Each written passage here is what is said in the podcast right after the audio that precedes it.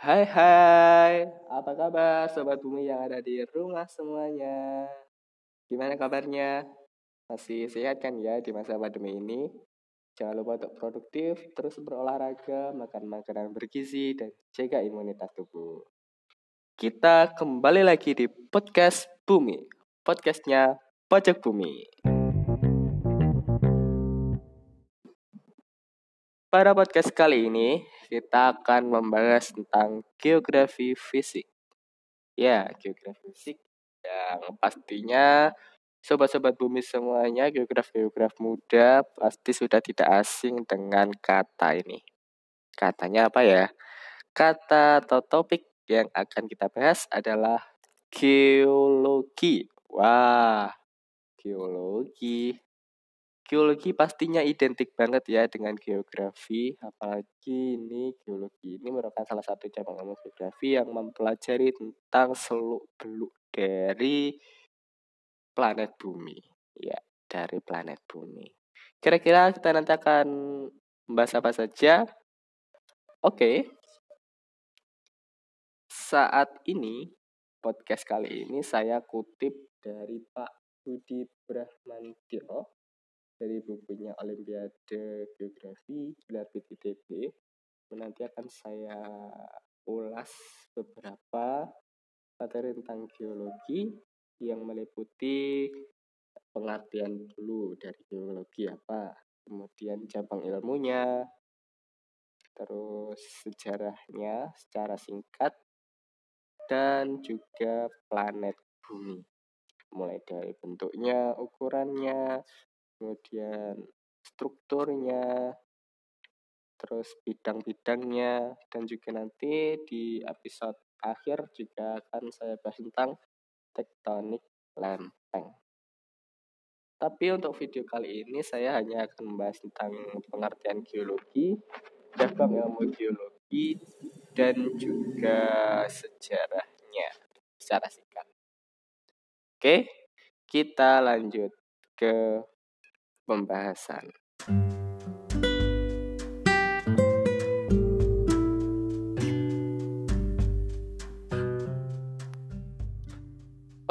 kita langsung saja. Yang pertama kita akan membahas apa itu geologi. Jadi pengertian dari kata geologi dulu. Kata geologi pertama kali dipergunakan pada tahun seribu empat ratus tujuh puluh tiga oleh Richard teori untuk hukum atau ilmu kebumian sebagai kebalikan dari istilah teologi. E, sebenarnya ada beberapa pendapat mengenai siapa yang pertama kali menggunakan kata geologi ini. Pada tahun seribu enam ratus sembilan puluh, seorang berkebangsaan Inggris bernama Warren menerbitkan kata geologia. Kemudian pada tahun seribu tujuh ratus tujuh puluh delapan, kata geologi digunakan oleh Jean-André Deluc, penasehat Ratu Charlotte, dan juga terdapat dalam karya seorang ahli kimia Swiss yaitu S P De Saussure. Kata geologi berasal dari kata Yunani yang memiliki dua suku kata yaitu geos dan juga logos, di mana kalau geos itu berarti bumi dan juga logos ilmu. Sehingga geologi itu kalau diartikan merupakan ilmu yang mempelajari bumi dan merupakan kelompok ilmu yang mempelajari bumi secara menyeluruh, mulai dari asal muasal kejadiannya, strukturnya, komposisinya, sejarahnya, dan proses-proses alam yang telah dan sedang berlangsung sehingga menjadikan keadaan bumi seperti saat ini. Ada bukit, lembah, ada gunung, ada pantai, ada teluk, ada waduk, terus ada laut, lain-lain, banyak sekali penampakan-penampakan bumi. Itu adalah pengertian dari geologi. Selanjutnya, ilmu geologi ini dalam perkembangannya itu memiliki beberapa cabang-cabang ilmu, seperti ada mineralogi. Mineralogi ini mempelajari tentang mineral, komposisi, proses terjadinya, struktur kristal, dan sifat-sifat kimia, sifat-sifat fisiknya. Jadi mempelajari tentang mineral, itu mineralogi. Kemudian ada petrologi yang mempelajari tentang batuan dan tekstur serta klasifikasinya. Kemudian ada stratigrafi, di mana mempelajari tentang perlapisan batuan, penyebaran, komposisi, ketebalan, dan lain-lainnya, dan korelasi lapisan batuan. Kemudian ada paleontologi, yang merupakan studi mengenai fosil, sisa-sisa, dan jejak kehidupan masa lalu.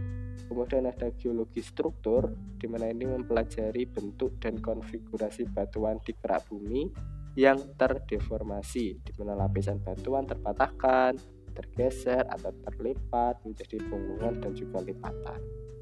Kemudian ada geomorfologi, di mana ini mempelajari tentang bentuk muka bumi dan proses alam yang membentuknya. Ini yang paling sering ya di lomba-lomba biasanya, geomorfologi. Kemudian ada geofisika, di mana ini studi mengenai sifat fisik bumi secara keseluruhan, termasuk gempa, gaya berat, kemagnetan, gradien suhu, dan lain-lain. Kemudian ada geokimia, di mana ini mempelajari tentang komposisi kimia bumi, di mana keberadaan unsur-unsur, isotop, dan penyebaran unsur tertentu di mana itu dipelajari di geokimia. Ini kalau di kimia di kelas S M A itu masuk ke kimia unsur ya.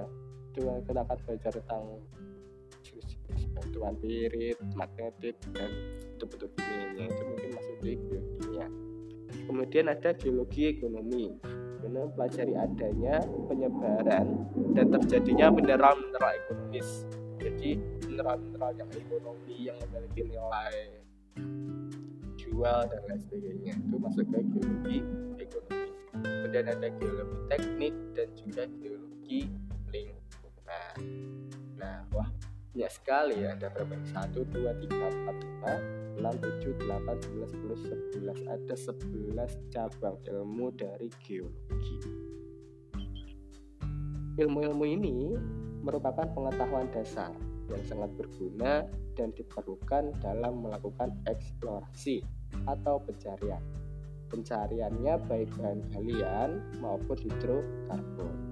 Demikian pula bagi penentuan lokasi dan kondisi geologi daerah perencanaan suatu bangunan besar. Jadi kalau kita mau merencanakan suatu bangunan, terutama bangunan yang besar, kita juga harus mengetahui dan juga menentukan lokasi dan kondisi mana yang tepat, yang sekiranya uh, jika dilihat dari struktur geologinya itu akan minim dari bencana.